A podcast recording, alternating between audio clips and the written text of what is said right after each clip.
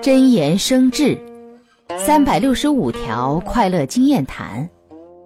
七，对待兄弟姊妹以及朋友们，不是表面与他们建立友好的关系，表面做一些帮助他们的行为，而是应该用一颗至诚的心，用一颗真心指导着言行去友爱他们。